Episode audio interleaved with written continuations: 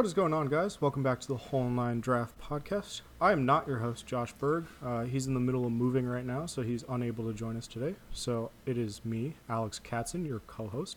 Uh, I'm joined by a very special guest today, and that's Tyler Habursky from Whole Nine Sports and Panthers Brawl Network. Uh, how's it going, Tyler?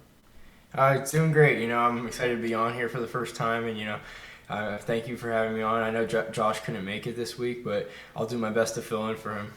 Yeah, man. Appreciate you coming on on such short notice. Um, so there's a reason why we brought Tyler specifically on for this episode, and that's because we're uh, we've reached the next step of our seven round mock series, and that's the Carolina Panthers, who are Tyler's favorite team. Um, so we'll get to that at the end of the episode. But first, we're going to do a scouts report, talk about two guys that we uh, really liked out of Combine Week last week. And then we're going to do a new segment, uh, draft superlatives. So uh, if you think about like a high school yearbook, those like most likelies, uh, we have three questions that all three of us answered. Josh answered them remotely. So we're going to go through Josh's answers as well as the two of ours. Um, before we get started, though, please remember to uh, follow us on all the social medias. Uh, you can follow Josh at JoshBerg0611 on Twitter. I'm at Alex Katson. That's Katson with a K. Uh, follow the show at home at WN Draft Pod, and then follow Tyler at Tyler Habursky. Right? Yep. All right. Yeah. Uh, that's H A B U R S K Y. Yep. Um, make sure you give us a five star review wherever you're listening. We really do appreciate all those. And I th- make sure you follow Whole Nine Sports, of course, at Whole Nine Sports. And I think that's all the plugs that we have. Um, make sure you're going to whole9sports.com, reading all of our articles. Tyler had a good couple articles come out this week. Um, Oh yeah. if you haven't read that all name team first round mock, that is Yep. the greatest article ever written. Make sure you go check that one out. I appreciate it. Didn't include Bill Murray, the defensive tackle from William and William and Mary. So actually, Oh yeah. See, we had we had a timer for each of our picks, so we were Yeah, going yeah. real quick. Yeah. I'm glad you read that though. Yeah. Fair enough. Yeah. All right.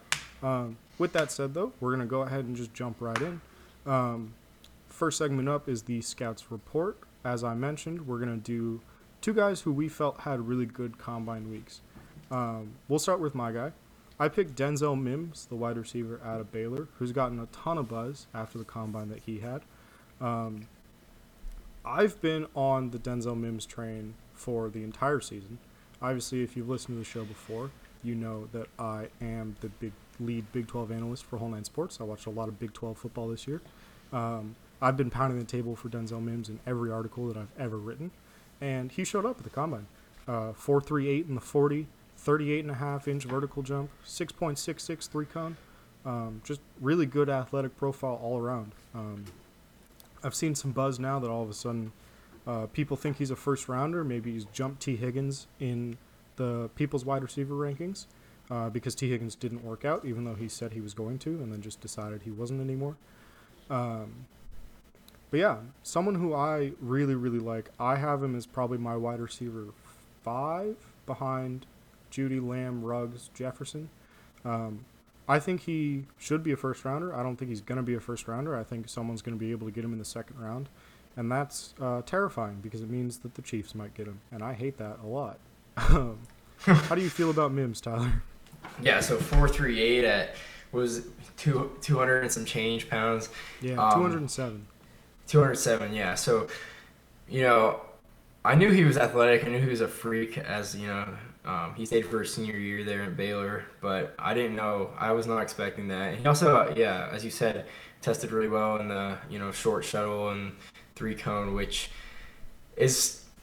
It's, be- it's become a topic of you know concern for some of us because you know I don't know if you've seen but this year um, some of the times are really low and um, Yeah.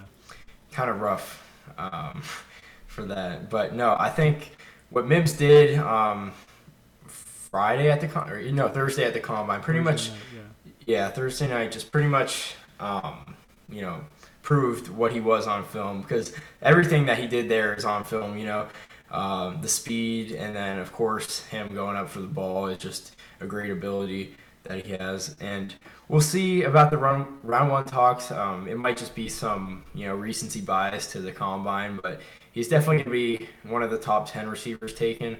We'll just have to see where, and then I'll be interested to see what team takes him to. Yeah, me too. I think for Mims, um, his best traits really were things that the combine were able to showcase for him. You know, like mm-hmm. um, yeah. his acceleration's really good. He looked really good in uh, on-field position drills. You know, high pointing the ball. That's something that he's um, touted as being one of the best in the class at. Um, the main concern for him that I've seen is he didn't run like a super diverse route tree at Baylor. But if you look at the Senior Bowl practices, you look at drills of the combine, he's shown that he's able to run all those routes. He just wasn't asked to at Baylor. And so that's not really a concern for me. Um, and then you add in the fact that he's probably the best run blocking receiver in this class, and he's someone that like I'm just totally in love with. And. I understand not everyone is going to feel the same as me, but I love Denzel Mims with all my heart. Uh, this is a public opinion. Yeah. I've put this on Twitter. it's now on the podcast. If Denzel Mims busts out of the NFL, I might cry. yeah, you got a chance to talk to him right at the Senior Bowl. Yeah, yeah, we talked to yeah. him at the Senior Bowl. He was a, you know, he's a great guy. Um, hopefully, we will be able to arrange some some kind of interview with him. Um, obviously, he's got a busy schedule coming up, but stay tuned for that. But yeah, I think the the one number that I keep looking at that stands out to me for him is a six six three cone. When everyone, like you said, everyone else's times were bad this year. Like everyone else yeah. forgot how to run agility drills this year. I guess so. Yeah. Um, like, you know, like, and a lot of the talk has been about the schedule, right? Of like moving it to prime right, time. Yeah. People weren't really sure how it was going to affect things you know, some agents kind of leaked out that they might hold their top guys out of drills and kind of like put the mm-hmm. B tier guys in there, see how the schedule went.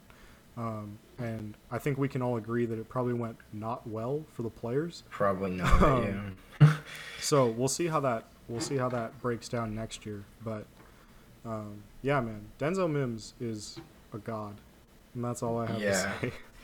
Yeah, no, definitely. I mean, um, yeah, your your boy uh, from the Senior Bowl, Brett Coleman, did a video on him, and he's he's calling him for to be the next um, you know mid round guy that everyone's sleeping on, kind of like that Michael Thomas.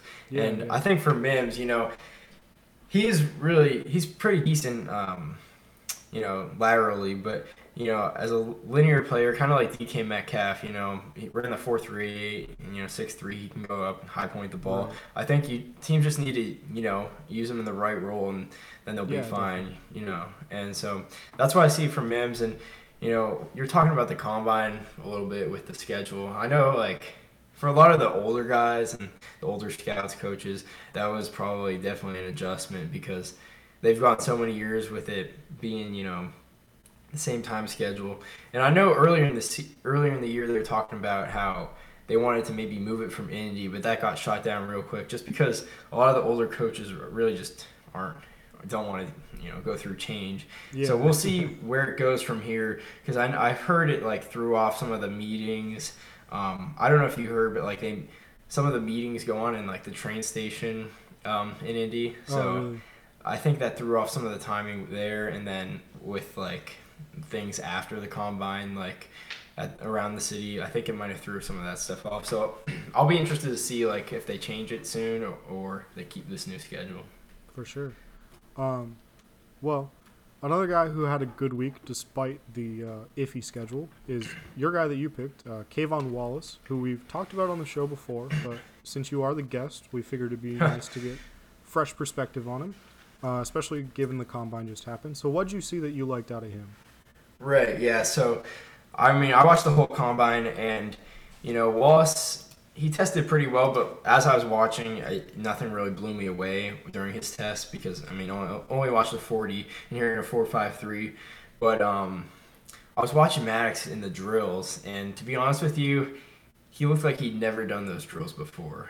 um, some of some of the backpedaling and you know coming downhill, which was, I mean, a little bit concerning, but when you look at the rest of his combine, I think he came out, you know, a winner. He was 5'11", 206, um, not great size, but uh, 31 inch arms, you know, nine nine and one eighth inch hands. Um, ran the 4.5 340, 38 inch uh, vertical, uh, 133 inch broad jump, which is in the 96th percentile according to Mock Draftable. Uh, 6763 cone, and then had 18 reps on the bench press. So I thought he really helped himself there, and um, you know, it kind of shows what's on film because I think he's he's pretty twitched up and um, is explosive in a you know straight line, and I think um, as a tackler, he you know you've seen him struggle in some of the big games like against Ohio State, and I think he's he's a good tackler when everything's in front of him, but when he needs to adjust laterally, you know I think that's where he struggles. Um, another thing with Wallace is I don't think he's gonna be you know a single high type safety. Um, I don't think he's gonna be much of a difference maker there, but I think he's one of the best nickels in the class and could also play strong safety. Um, you know, he's very instinctive, I think, overall, in some of the underneath zones. And, you know, he can even play some man coverage here and there, uh, you know, despite um, those drills that I said, you know, weren't great. And, um, yeah, as I said, just in the underneath zones, he was very instinctive. And uh, I also liked how he played the ball and how he attacked the attacked the ball, and um, sure. you know he finished he finished with it, and you know tried to jar the ball loose um, mm-hmm. and he just never gave up on it. So um, yeah, I still like K'Von Wallace after you know a few bad drills, but he tested pretty well overall. You know, it's starting to shape up to be a pretty solid safety class. I don't know about you, but yeah, um, yeah I mean Antoine Winfield Jr. You know, he came out and really shocked a lot of people with uh, his 40 and the way he tested, and then obviously Dugger, Chinn, uh, McKinney, and Delpit, who uh, you know they ended up not being able to go through the combine. Right. But you know, I'm just excited to see how the safeties fall in the draft and who ends up where. Definitely, man. Um, it's interesting that you bring up Wallace as a nickel. Um, that's something that I had only really seen recently, like pretty much post combine. I don't know if that's uh, something that people had mentioned before this. Um, so I haven't really been, I haven't evaluated Wallace yet. I haven't really been up okay. on like the buzz on him. Um, but that's interesting that you say that because I do feel like as like kind of that nickel safety hybrid role, he probably fits a lot better in the NFL. Because like you said, he's never going to play single high. He's going to be more of a strong safety in the in the NFL, and mm-hmm. but putting him as a cover two strong safety kind of like wastes his underneath coverage skills that you're talking about. Um, mm-hmm like he doesn't really get to do that as much. But if you move him to nickel and you play him in like kind of a zone scheme, he kind of has more freedom to do kind of both those things that he's good at and kind of thrive in that role. Right. Uh, kind of similar to like the you know the nickel corners that played safety in college that we've seen the last couple years. Uh, you know, uh-huh. you look at like Chauncey Gardner Johnson who went in the fourth round last year, uh, played nickel very well for the Saints this year, mm-hmm. as an example. Um, yeah. So mm. that's that's really interesting, and I think that is probably his best fit in the NFL, um, especially mm. with these testing numbers. You know, like they're all pretty solid, but none of it, like you said, none of it really stands out in the safety class. I think you saw a lot of guys who performed just like absolute aliens, um, where Wallace's numbers kind of got lost in the shuffle. Obviously, that broad jump number is very good, 96 percentile, like you said. Right. But because it happened in a drill that isn't televised, right? like didn't happen yeah. in the 40. Huh. It wasn't the bench. It wasn't, you know, it wasn't a three cone like the drill ev- drills everyone knows that are either important or on TV. Uh, it kind of gets lost, right? And so it's going to be interesting, like what his stock is, right? Because it's like, do teams evaluate him as just a pure nickel corner and put him up against guys like Miles Bryant, like Essang Bassey, guys like that, and kind of stack him up against those guys? Or teams going to be evaluating him as a strong safety putting him up against you know like a Terrell Burgess, for example, right? Right. Kind of yeah. in that middle tier. Um, Jeremy Chinn, Kyle Dugger, etc. Um, so it's going to be interesting, like where his stock falls, and I think like if he gets in the hands of a very creative defensive coordinator, I think he could be someone who kind of like is a surprise impact player. But I think if he gets you know stuck in kind of like a traditional boring like base scheme, he'll probably get right. kind of washed out by um, not being able to utilize that kind of positional versatility that he has at his disposal. Yeah, you know, I don't think Wallace is as big of a winner as Mims is that you picked, but sure. you know, um, just like what you said, I think the nickel brings the best of both worlds for him. I don't think he's going to be the over the top guy, but I think in the nickel he can play the you know man coverage. He can fill in run fits and you know kind of do it all there. And like you kind of said, um, we've seen the league going. I mean, the, the league's been nickel for a while lately, but now that um, they're kind of going to more of a big nickel look, you know, with three safeties instead of a corner out there. I mean, teams vary, but it seems like you know the three safety looks starting to grow, and I think I think that just makes uh, Wallace all more valuable. Yeah, definitely. Um, all right, so we're gonna move to our new segment, uh, draft superlatives. Like I said at the top, uh, this is three high school yearbook type most likely questions that all three of us have answered. Um, we're gonna get right into it with the first one. Most likely to be a surprise first rounder. Tyler, why don't you go? You go first this time. Um, yeah, so I don't know if you bet you listened to um, the combine, uh, DJ and uh, Rich Eisen talk. You know they did a great job, and um, you know I really respect DJ and what he does, but he has a lot of inside sources, and um, you know kind of you know says stuff here and there that just voices his opinion. And I know um, a lot of people.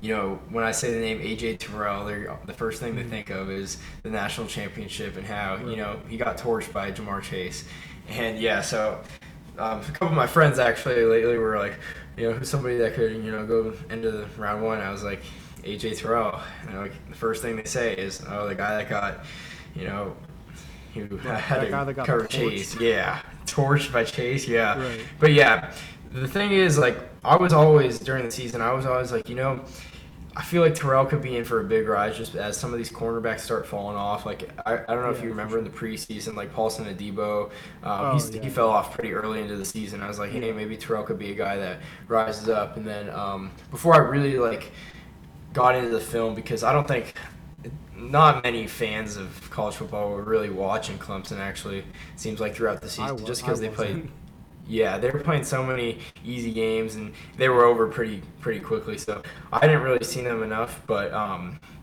it was kind of a rude awakening to be honest with you when I saw them play play against uh, LSU. But uh, yeah, anyways, DJ was saying that Terrell could be a guy that sneaks into the late first. Um, and I think that definitely be a surprise. I haven't done his full oh, yeah. film evaluation yet, but you know, yeah, I mean, he de- the upside's definitely there, and he tested pretty well. So we'll see. Um, we'll see what happens there. He al- he also said, um, you know, I don't know if it, this was kind of a surprise to me. I don't know if it mm-hmm. should have been or not, but um, C.J. Henderson, he said he thinks will be the second cornerback off the board um, in the top 10 to 15. So I thought that was interesting. We'll see. I'm, you know, the cornerback class is, you know, people have them ranked everywhere, and it'll just be interesting to see how it plays out.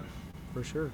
Terrell is someone that I'm really high on. I actually had a conversation with one of our fellow Whole Nine Sports writers the other day about him versus Bryce Hall.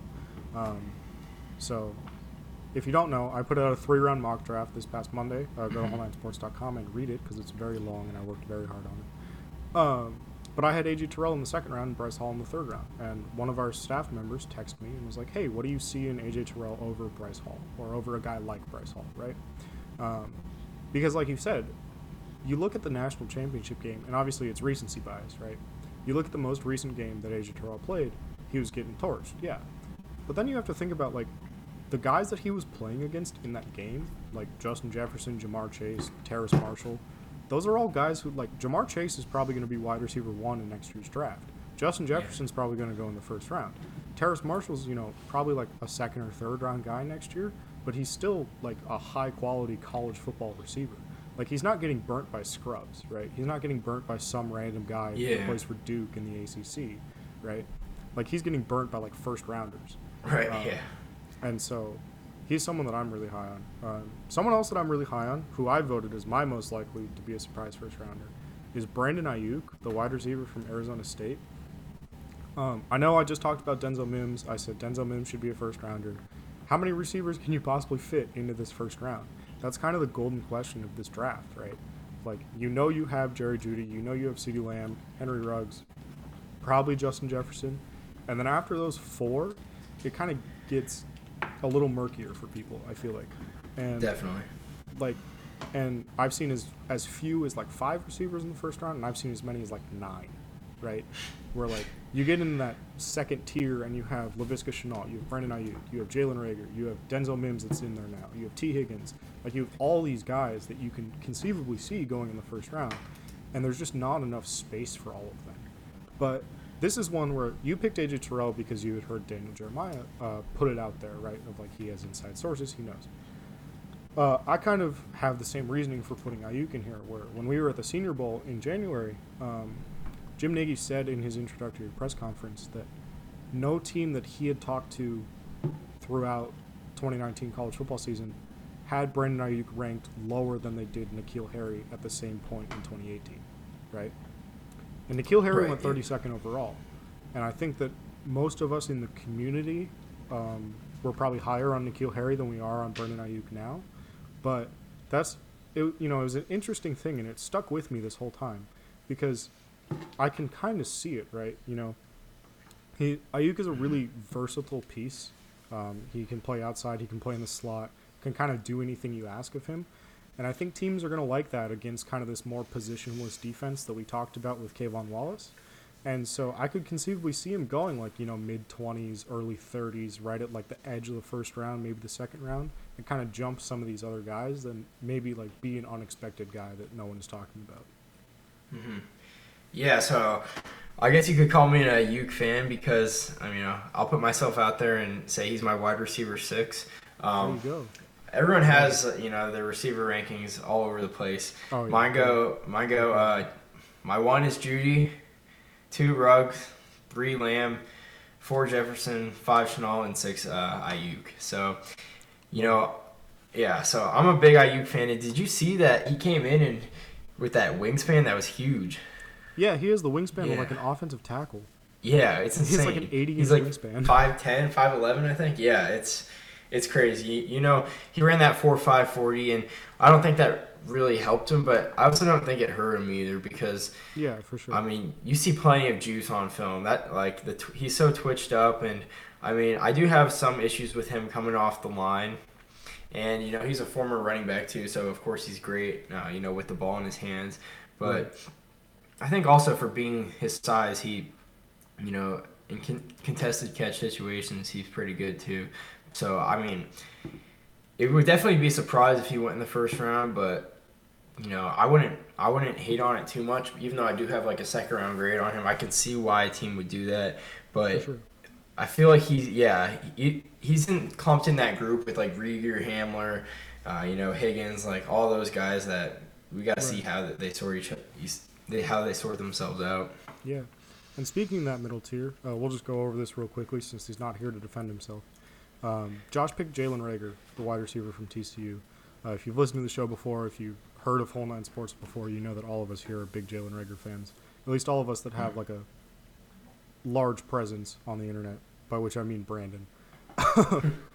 Brandon's a huge Jalen Reagor guy. You guys have heard the story before. Josh and I talk about Jalen Reagor to keep Brandon appeased so that the show doesn't get canceled. Um, which may or may not be why Josh picked him here, but uh, that was his pick.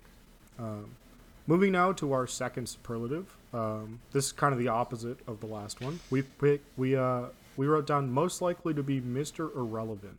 Um, for those of you that don't know, Mr. Irrelevant is the last pick of the draft. Um, it's kind of turned into like a weird social club where like they all get together and they have dinner and they do a whole thing. Um, it's kind of funny, actually. I really like it. Josh picked Charlie Taumoepeau, the tight end from Portland State. That's a really interesting pick to me. Um, can someone who can play tight end or play fullback at the next level? He's gotten a lot of work at fullback uh, at the Senior Bowl at the Combine. So interesting pick from him. I feel like a tight end is usually a good position to pick for Mr. Irrelevant. Last year's Mr. Irrelevant was a tight end. Um, but I went with a quarterback, and I went with Jacob Knipp from Northern Colorado. Tyler, have you heard of Jacob Knipp? Oh yeah, I, I graded him actually. You did? I love you. Yep. All right, fire. Um, Knipp is a sixth year senior at Northern Colorado. Um, he's the guy that took over as the starter after Kyle Sloter left. Um, Kyle Sloter, Minnesota Vikings preseason legend. Um, and he's had buzz around him like for the last like three or four years from NFL teams. Um, he's someone who I remember I almost graded him in 2019 because it wasn't really clear whether or not he was leaving or staying because he had already completed five years of college, obviously. Uh, Right. Got the sixth year of eligibility, played this year. He's never finished a season. Um, he's gotten injured every year. Uh, I think he's had like two major surgeries on his non-throwing shoulder. He's had knee injuries. He's had, it, he's been all over the place. But I feel like a, a quarterback, especially with that much buzz for that long uh, from NFL teams, is gonna get a shot. And so I think it'd be interesting if like the la- if the team with the last pick in the draft just said, we're gonna make sure that we get him into training camp first and see what we have before you know rather than bid for him on the open market. Yeah, definitely. You know, a guy, yeah, like you said, a guy like that that's always had buzz, um, you know, for so long. I think, you know, that's a good reason to at least you know make him Mr. Irre- Irrelevant. It's gonna be interesting how like some of these small school quarterbacks pan out in the Yeah, draft definitely. because I'd say that I'd say the top one of like the smaller school guys would probably be James Morgan. I don't know if you Yeah, what you think about that. I love but- James Morgan. yeah. I love small school. guys, Yes. dude. This is right. Yeah, alley. yeah. Yeah, so I think he'll probably be the first one off the board. I don't I'm not sure. where, but um, you know, with Knipp, um, yeah, like I mean, it's to project to Mr. Irrelevant is such a such a hard thing such- to do. it's such a So I think it's just kind of. A yeah, it's just yeah, it's, yeah, it's kind of just a shot in the dark, yeah. shot in the dark. So I think um, you know, that's a good enough a reason to you know maybe think you know some someone takes a shot at him before the um, UDFA start going off. Yeah, definitely. Uh, who'd you pick, Tyler, and why did you pick? Uh, him? yeah, so I went with Aaron Fuller, uh, wide receiver from Washington. Um, in the summer, um, yeah, um, uh, in the summer, uh, you guys probably know Brad Kelly. He's a you know big receiver guy on Twitter. You know, he was uh, talking about Aaron Fuller, and uh, there's other people that are talking him up to be a top ten receiver, and you know, I could kind of see it in the summer, but I wasn't really all there. And after this past season, you probably know he didn't really have much of a jump in production and really, yeah, yeah. Yeah, kind of a rough. season. Yeah, rougher. Yeah, a lot of, a lot of the team there. Yeah. So, you know, he was at he was at the combine, I believe, Yeah, he and was, he was. yeah, he wasn't like a great test or anything. But I've always, I mean, I put a seventh round grade on him just because, you know, some of his route running and separation, you know, it's pretty decent, and I think you know, taking a shot at him with the last pick, you know, why not? Yeah, definitely. Um, I will say that as a Huskies fan, I have a love hate relationship with Aaron Fuller. Um, Okay. I remember when I came in as a freshman, one of my friends had gone to high school with him, and so we were always very excited anytime he did anything the first couple years because he's the same age that I am. Um, but this year, right? Uh, obviously, John Ross leaves after that first after 2016, um, my first year there, and then Dante Pettis leaves, and it's like, okay, Aaron, time for you to step up and be the number one receiver on this team, and he just kind of never really like yeah, never happened. Like it never really happened for him. And um, someone who struggled with drops a lot this year, I still can't. I have to go back and watch, but I haven't figured out if that's because it was such a stark contrast between Jake Browning throwing him like literal pillows the entire year, and then Jacob Eason just like Yeah, just rocketing rocket, footballs at yeah. like 80 miles an hour at him, and he just like didn't adjust until Super Might have something to do with it. Yeah. Yeah, yeah, you know, that's probably part of it. But he's someone where I liken it to. I don't know if you've ever played NCAA football 14 because Oh yeah, young. yeah, definitely. Oh, No, I all no. I have. Yeah. All right, all right, good. So you know how sometimes you're recruiting a wide receiver and they have a spec catch of like 89 and a regular catch of like 60. That's Aaron Fuller. Yeah, that's Aaron Fuller. Yeah. like like yeah. if you've watched like Aaron Fuller highlights, you probably think he's the best receiver to ever watch. play, right? Because Yeah, he's making all these right. crazy catches where like he's throwing the ball behind the defensive back's head and then like catching it with the other hand and still getting it Yeah. down somehow. Uh, But if you watch the That's a active good way to tape, it, like yeah. he just drops slants all the time. like I don't I don't know what Yeah. the deal is. Um, uh, yeah, I, I like how you put that because I feel like we see that a lot actually. Guys with like 60 catching, but Yeah, yeah. 89 spec catch. You know, Yeah. there's a lot of guys like that. So, so yeah, that's that's kind of like what I feel like Aaron Fuller is, and so we'll see if he gets a shot. I think he's probably not going to be ever anything more than like a wide receiver three, probably wide receiver four in the NFL, um, Mhm. if that. But I think he'll get a shot for sure. So like All like right, you yeah, said with definitely. Knipp, it's kind of the best way to guess Mr. Irrelevant is just take a shot in the dark. Yeah, definitely. um, our final question that we have um, for the draft superlatives is the most likely team to trade back into the first round, um, whether it be for one of these quarterbacks, whether it be for another wide receiver because there's a billion of them, you know, whatever it may be for. Uh, just trading back into the first round. Um, I went with the Indianapolis Colts, um, who currently pick at 13. I think that they're probably going to take Jordan Love at 13 if he's there. But I think that you could see them maybe pick up like that 27th pick from Seattle, trade back in, get their wide receiver that they really like. Um, that's a trade that I put in my mock. I don't think it was to Seattle exactly. I think it was Tennessee's spot actually. But I had them trade up and take a receiver, um, kind of get back into that first round, make sure that they get their guy at you know in that late 20 spot instead of um, at pick 34 where they currently have their first second rounder because of the Montez Sweat trade. Um,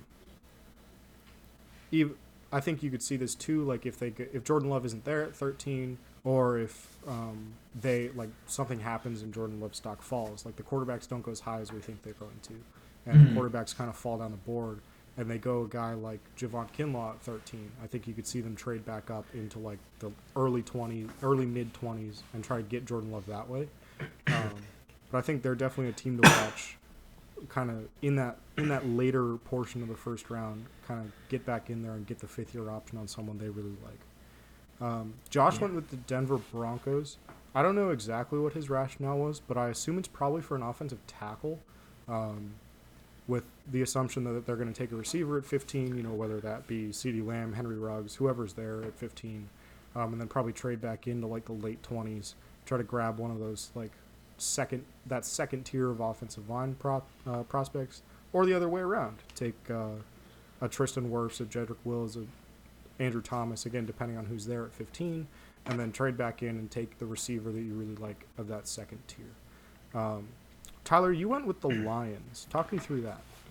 Yeah, so the Lions, you know, they got the third pick, and I was always wondering what is Matt Stafford's future look like, Sure. and that that got answered pretty quickly uh, this week in uh, Indy. Uh, head coach Matt Patricia came out and said, you know, Stafford's their guy. He's the reason I came to Detroit. Uh, it's just all business forward with from here with uh, Stafford, and it looks like that will be true, and he's going to be uh, their quarterback. So I think that kind of rules them out, um, going quarterback at three. But I Mhm. also think that makes them want to, you know, win now.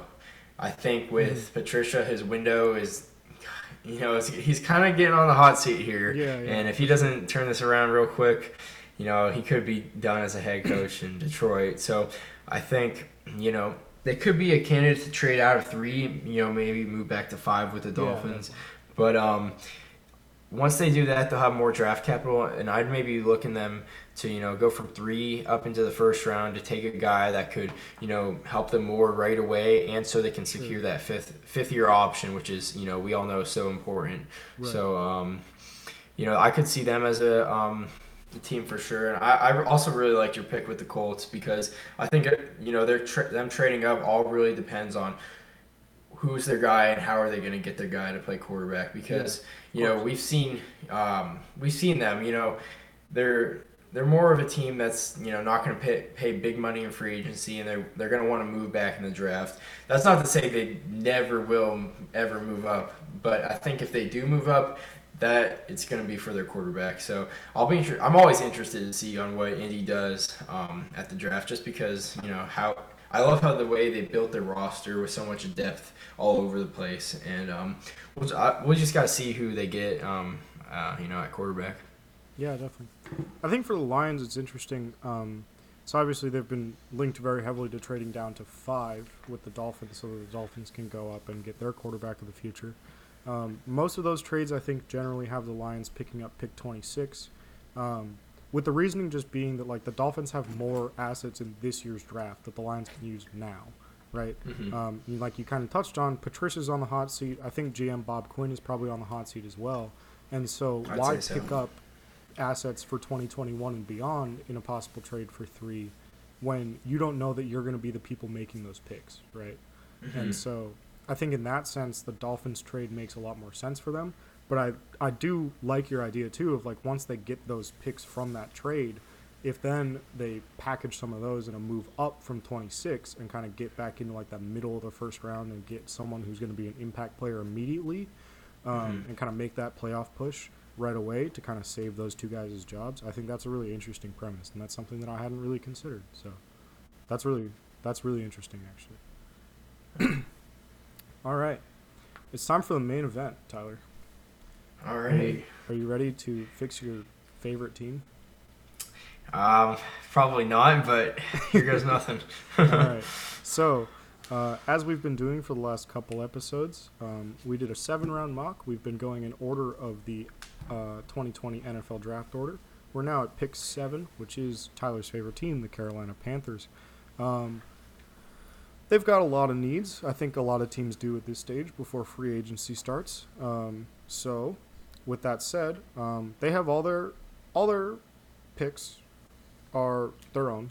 Uh, they have their seven, you know, base picks that every team gets. No extra picks, no missing picks. So it's going to be just seven picks, real easy. Um, we'll start at pick number seven, and we went with Isaiah Simmons out of Clemson. Although there are kind of three guys that have been talked about at this pick, right? You've had Isaiah Simmons, you've had Derrick Brown, and you'd have you you'd have Jeffrey Okudah. And so we went with Simmons, and I'm gonna kind of let you take the floor as to why we Okay. made that pick, um, since you are the Panthers Mhm. expert. Yeah, so once the quarterback um, at seven uh, talks kind of like came to an end, um, you know, it still could happen, but it's just looking uh, less likely at this point. Um, it's kind of just been between Okudah, Brown, and Simmons, uh, who who we take at seven, and you know. You can't look at three mock drafts and not see Derrick Brown mocked at seven to the Panthers. And I think, you know, after, you know, he kind of had a, a rough combine performance, but you know he's dominant on the field. And you know but i think out of the three that i mentioned he's probably the most likely to be there at seven. Um yeah, for sure. jeffrey okudah maybe but i feel like that's the lions guy. And as long as the lions are picking before us i feel like he might be gone and so that leaves the wild card in isaiah simmons. Um actually in our spreadsheet here um, i listed him as his position is just defense because um, you know he plays all over the place. And i think he really reminded people of how how great of an athlete he is uh, this weekend at the combine. You know he came in at 6'4 238 ran a 439 um, as a linebacker was crazy and you know had a 39 inch vertical and a 132 inch broad jump which is freakish and anybody that's out there that's seen Simmons play, it's just kind of remarkable to see him play, you know, so many different positions. And I think, you know, with the Panthers, they they got James Bradberry, um, Gerald McCoy, um, and then of course the retirement of Luke Kuechly, all um, kind of you know leaving their defense up in the air. I think bringing a guy like Simmons could fill, you know, so many roles and he wouldn't come in and be the next Luke Kuechly, but he could come in and you know be that second level player and make a big impact early on. Yeah, definitely. Um, I remember when I was watching Simmons' tape, there's one play, I forget exactly which team it's against, but there's one play where he literally starts off screen because it's not all 22. and then all of a sudden, like the play's unfolding, and you're like, where is this man? Did this play just get included even though he's not on the field? And then all of a sudden, you see the ball get thrown, and he just like literally pops out of nowhere and just like clotheslines someone down the sideline and like makes the interception and just runs it back. And I'm like, Yeah. where where did he even come from? I tweeted out during the combine that Simmons is just straight up not from Earth.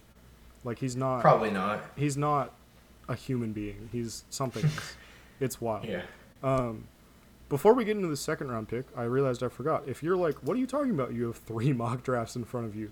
Um, the way that we do this, as we did, as we have for all of them, um, me, Tyler, and Josh all hopped on to the same draft simulator, uh, the Whole Nine Sports board on fanspeak.com, and did a seven round mock draft for the Panthers, and then we compiled that all into we we picked our favorite picks of the three of us, and then we put them all into one mock, and that's the mock that we're presenting to you guys.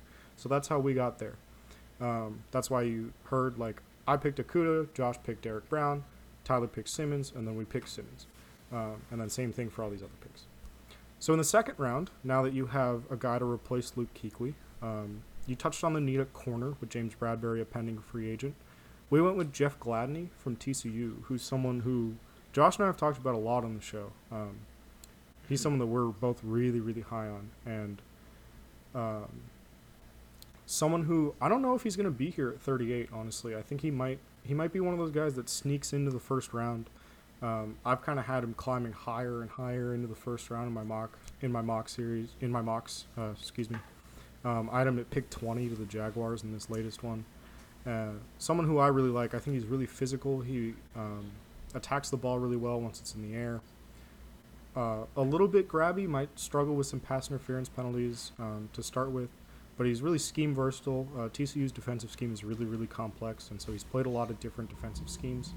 Um, there's a lot, there's a lot to like about Gladney, and so I really like this fit.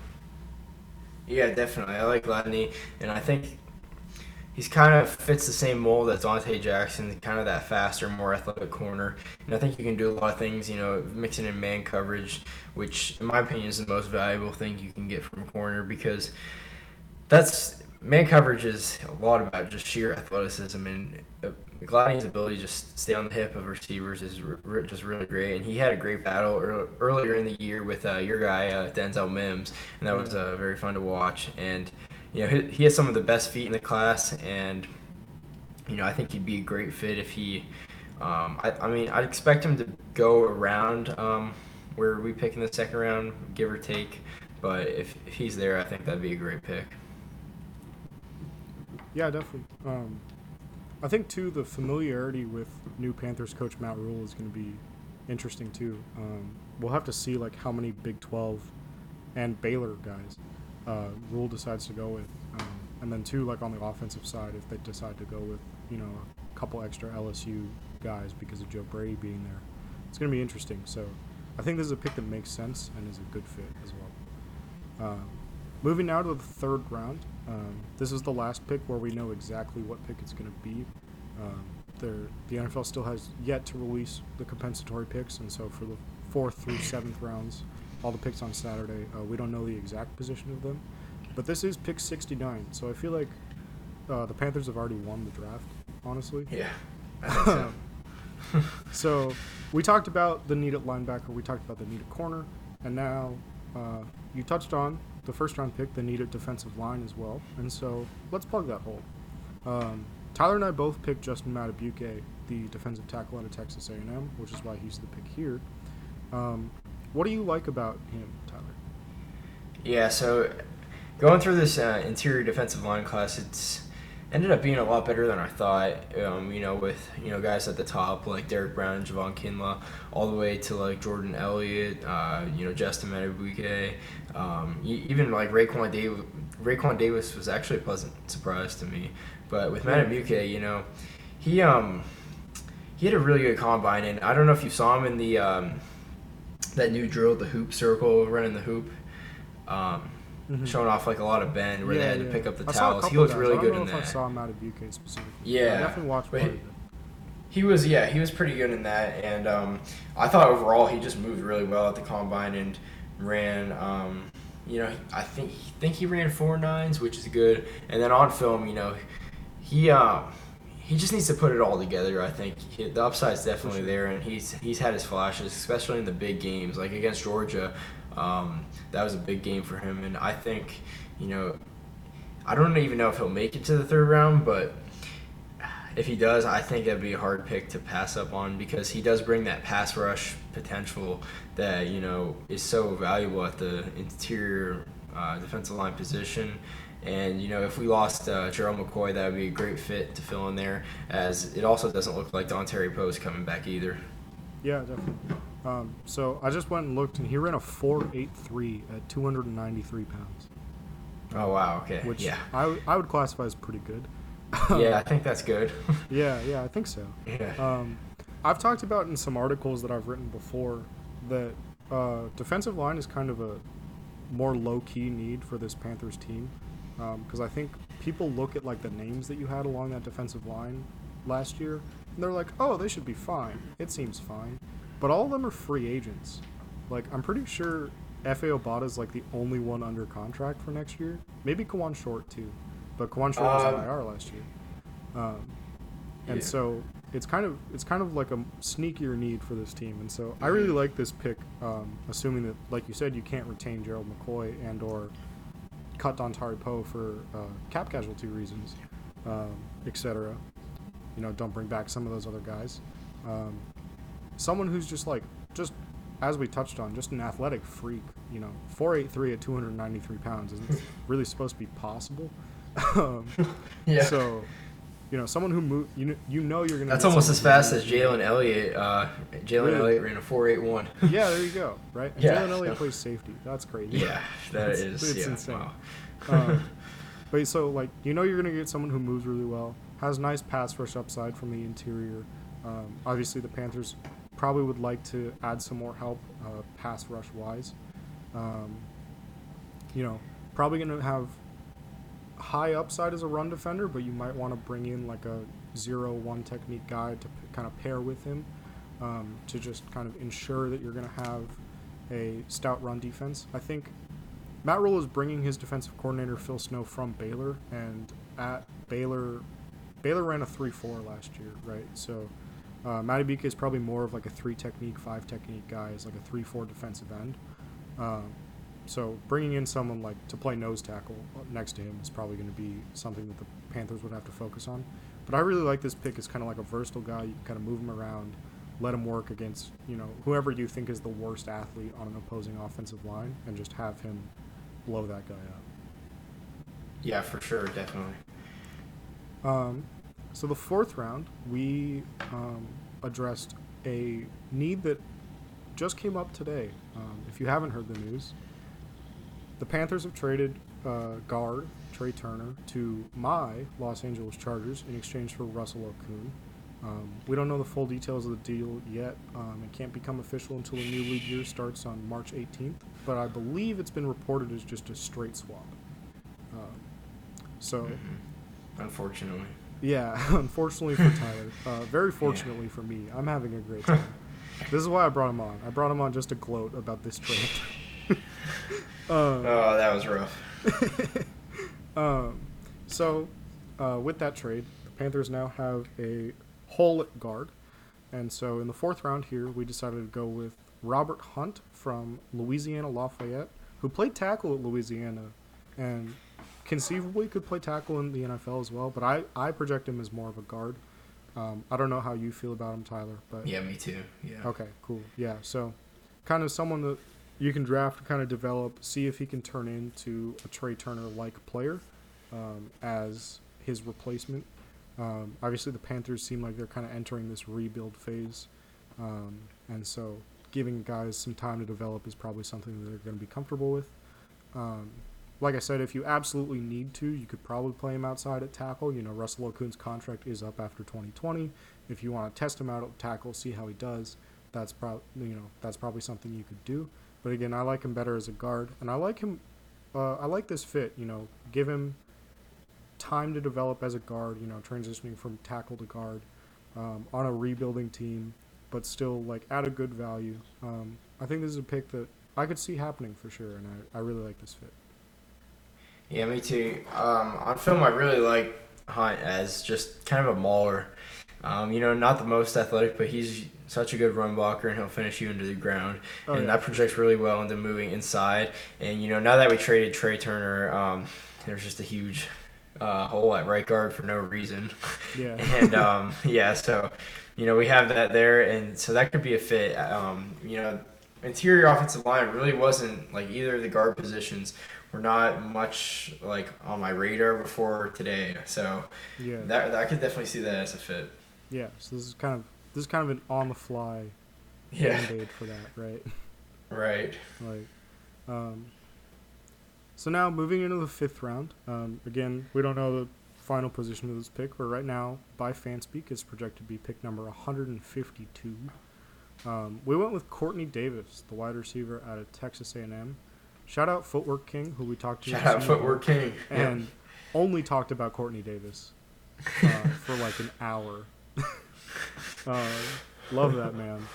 Yeah, Um, always pumps up his guys. Uh, that's was for sure. generous enough to provide. And if you talk about them on Twitter, he loves you too. Oh yeah, yeah. Yeah. Um, you know, had was generous enough to provide Brandon with some quotes about his other guy, Sewo Olonilua, the running back from TCU, um, but loves Quartney Davis. If you haven't been to Footwork King's Twitter, you should go. You'll recognize this very immediately. Um, so, with that said, Davis is someone who's a very good route runner. Surprise, surprise. Um, his footwork coming in and out of routes is really, really good. Um, I have prob my issue with him is mostly the drops. Um, you know, he kind of kind of struggles to bring the ball in sometimes. I think he looked good at the Senior Bowl, which is the last time that I really like watched him. Um, looked good at the Senior Bowl. You know, route tree looked good, blocking looked good, the effort was there, footwork obviously looked great, um, and it's really just the drops. And if he can fix that, I feel like he can become an impact player um, in the NFL. But like, I don't know how long that'll take. So again, it's kind of a case of like giving him time to develop, seeing if you can fix that issue. Um, obviously, we don't know what the quarterback situation looks like in Carolina beyond 2020. Um, Cam Newton is the guy in 2020, but then beyond that, um, so just penciling him in there and just like getting him into onto the roster and letting him kind of work out some of his flaws as a prospect, I think is uh, not the worst thing that you can do with a fifth round pick. Yeah, no, definitely not. Um, you know, Davis had like some hype before the Senior Bowl and how he was gonna, you know, you know, maybe even make a name for himself as like a, you know, day one, day two player. And you know, he still could could go late day two, but in such a stacked um, uh, receiver class, I think you know he could be in for a little bit of a fall after not, uh, you know, impressing uh, too much during this uh, pre-draft process, unfortunately. And I'm a fan of uh, Davis, actually. You know, just some of that route running that he adds to his game, and he's athletic on film too, for sure. And um, but yeah, I agree with what you said about him and some of the issues. But um, yeah, I- feel like he'd be a great fit, um, adding to our receiver corps with DJ Moore and Curtis Samuel, because similarly to him, similar similar to them, he he's so great after the catch, and um, you know you can just I mean in Joe Brady's offense, if you got guys and get your playmakers in space, and you know just make one man miss, you know big things can happen. Yeah, definitely. Um, all right, so moving now to the sixth round, we got um, penciled in as pick 184 by Fanspeak. Uh, we don't know exactly what it's going to look like again. Um, we went with a guy who I liken as being pretty similar to Curtis Samuel. Um, that's Antonio Gibson from uh, Memphis. Sorry, lost completely, completely lost track of what I was saying. Antonio Gibson from Memphis. Um, worked out with the receivers that combine, worked out with the running backs at the Senior Bowl. Um, I view him as more of a running back. Um, someone who, like I said, is very similar to Curtis Samuel in that way, kind of hybrid tweener role. I think in Joe Brady's offense, you can really get creative with how you're going to use him. And so I really like the idea of, you know, getting him in on some of those motion, like Deebo Samuel type plays that they were talking about during the combine coverage. You know, the Yeah, definitely. Finding Deebo campaign. Um, like getting him in on those on those jet motion plays as a as a receiver, but then also getting him in as like a kind of change of pace back for Christian McCaffrey um, here and there because I think you saw during the season um, the depth behind Christian McCaffrey isn't exactly inspiring, and so um, even though this is a six round pick, obviously the uh, draft value of running backs has continued to go down the you know every year, and so a six rounder for a running back is still a quality player in my eyes, and Gibson is definitely a quality player. Definitely. Yeah, I don't know about you, but he's in my top 10 running backs right now. And, um, Yeah. I, you know, I see him as a top 100 pick. So we'll see if he actually makes it to the sixth round. But as you said, you know, the running back position is so hard to value, especially like in the first round. You know, we might only, in such a great running back class, we might only see one guy go in the first round this year, which is, Yeah, definitely. which is crazy, but that I also un- completely understand it. So. Yeah.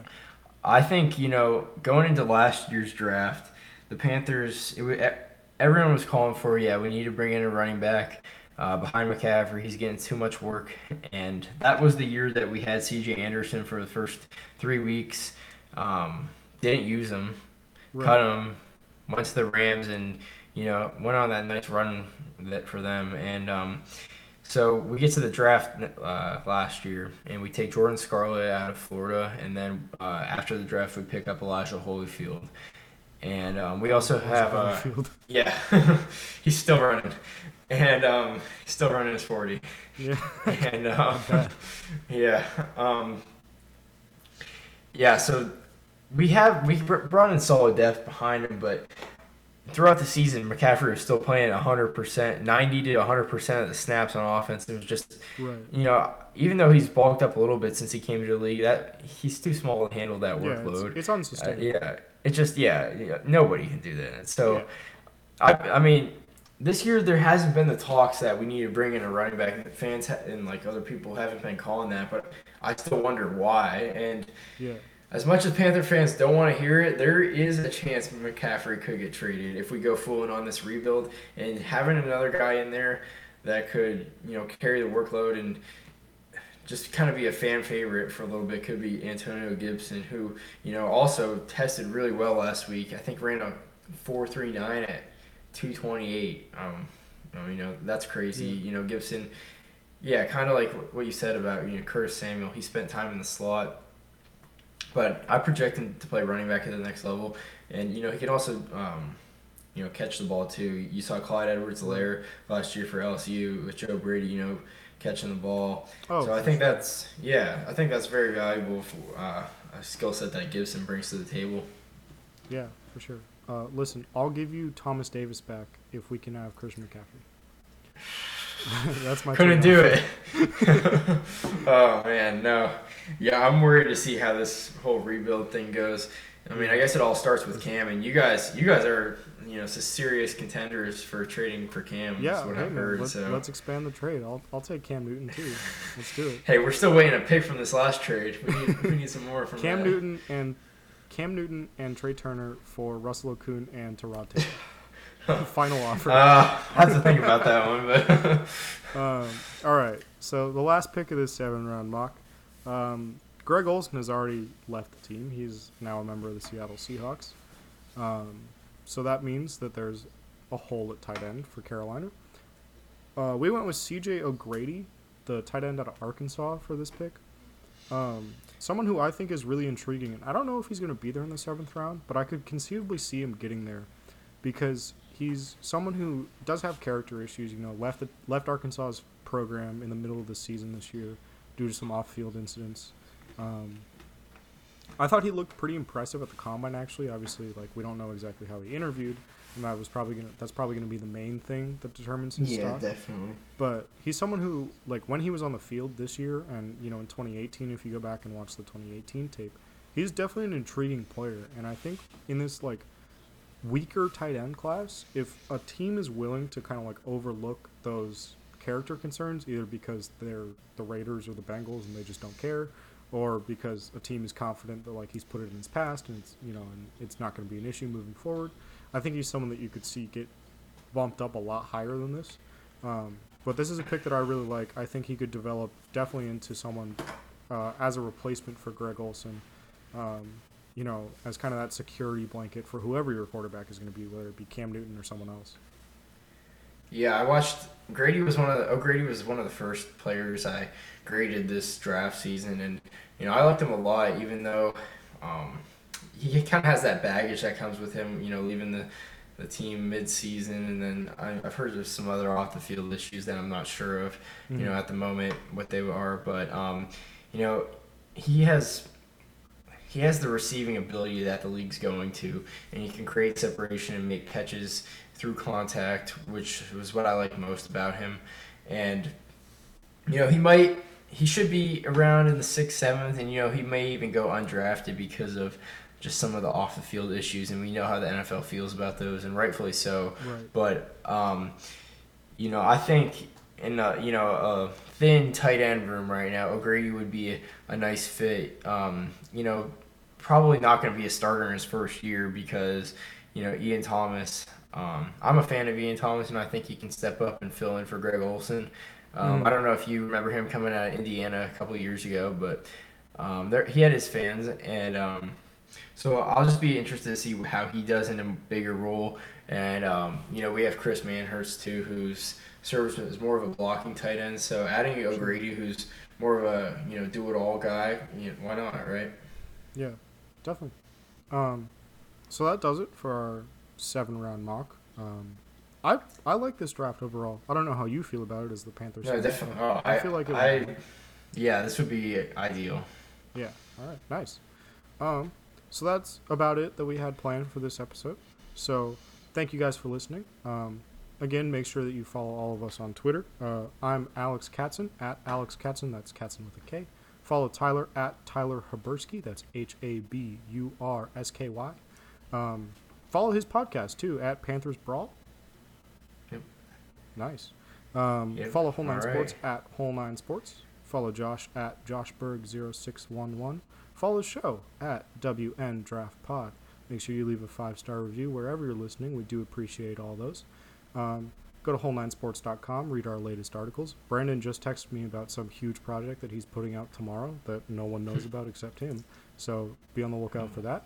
Um, check out my mock draft. Check out Tyler's mock draft with his all name team that he Oh, did yeah. with Jake Graff.